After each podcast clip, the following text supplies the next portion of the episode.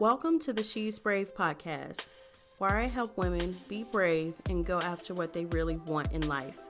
I'm Tiffany, certified coach and counselor, here to help guide you on this journey. Hello, ladies and some gents. I know you're there. I see you. So, today I want to talk about comparing ourselves to others. So, no matter who we are, we all do it. So, we compare our situations to others. We compare what we have, how we look, how who we are um, with other people. And this can lead to feelings of jealousy, insecurity, or in some cases, inspiration. And when you compare yourself to someone else, it usually leaves you feeling not good enough, yearning for more, you know, those types of feelings. However, the more you compare yourself, the worse you feel about yourself. With each new person comes something different you can change. Better you could be, and something different you could become. So, how do you break the cycle? How can you strive for excellence while still being appreciative and content with who you are? So, here are a few things I want to point out. So, first thing is we are all so, so, so different. I think we forget or don't acknowledge how different we all are. All of our lives and who we are is tailor made to each of us based on our values, preferences, experiences, desires, goals, and priority. When we look at someone or their life, we are looking at a life that they created for them based on what they want and what they value. And your life is created based on what you want and value. So it's completely unfair and unbalanced to compare someone else's life to yours because they can be so vastly different based on who you are and what you want. So, what they have made look nice, but does it align with what you value and what you want your life to look like? So, if you had all the time, energy, and resources to do the things that they're doing, would you? Or would it feel like a big waste of time or like a chore? So, one thing I hear a lot is when people see others on social media on like lavish vacations, for example. So they look at this person with en- envy, understandably so, because who wouldn't want to be on a, an island instead of working in a cubicle. Um, and but they wish that they could be um, able to do the same. So now think about you and your style. If you had all the resources in the world, would you want to spend eight hours, maybe more, traveling? Would you want to save the thousands of dollars or more a year that it took to be able to afford a nightly vacation? Do you even like beaches or do you prefer the mountains?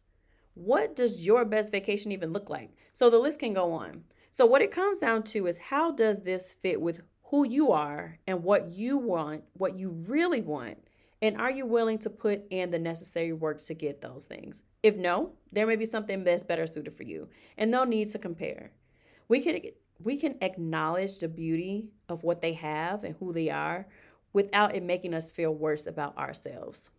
But if yes, so if the answer is yes, I'm going to put in the work and I want to do these things, these are the things I actually want, then how can we help you get closer to what you really want? So the second thing I want to point out is that you will never be happy when you compare. So it's like this endless cycle. And I love talking about like things that's like endless, endless cycles. When you compare yourself with someone else, you will never be happy. There's always going to be something to strive for, someone who has something you don't, um, and the more that you compare, the more focused you are on what you don't have, how someone else is better and what is wrong. And when the focus is on the negative, after a while, that's all our brains will see. You won't see the beauty that you do have that someone else maybe doesn't have, or the things that make you special or unique and happy. You won't see the things that you have that others don't, the, the things that you actually admire and appreciate about yourself. So, how can you strive to be the best and most authentic version of yourself and strive for excellence in who you are?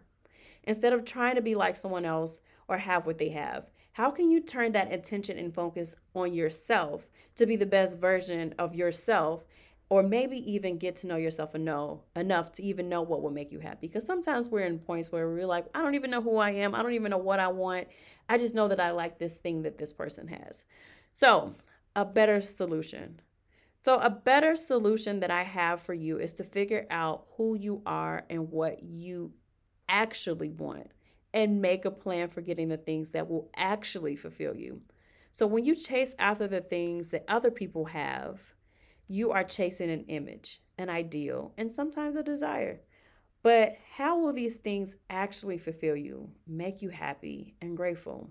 So focus on the things that actually bring you happiness and joy, not what society or everyone else has told you will bring you happiness and joy. So when you are happy and content with the person that you are and the life that you have created for yourself, yes, comparison and envy may creep in from time to time, but you will be so happy and content with the person that you are and the life that you ultimately created for yourself that it won't make you feel inferior or bring you down this dark hole of wishing you were different. So, my biggest advice for you is this acknowledge the things that you want, get to know yourself and what you value and what you want for your life, and then start making, taking steps to make it a reality. So, when you see yourself comparing, take note like, is this a real desire? Like, what's the real desire behind this?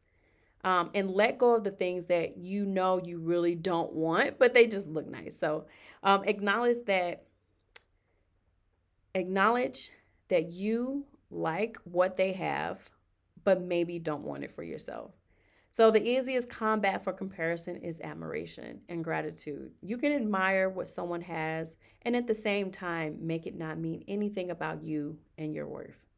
So, how does comparison benefit you? Uh, what do you hope to gain by comparing yourself to someone else? And how does it impact your own happiness? So, we all want to be happy, which is what makes comparison so easy and why we all do it. So, if you struggle with comparison and want to see how I can support you, book a complimentary consultation so we can see how I can support you. All right, I'll see you later.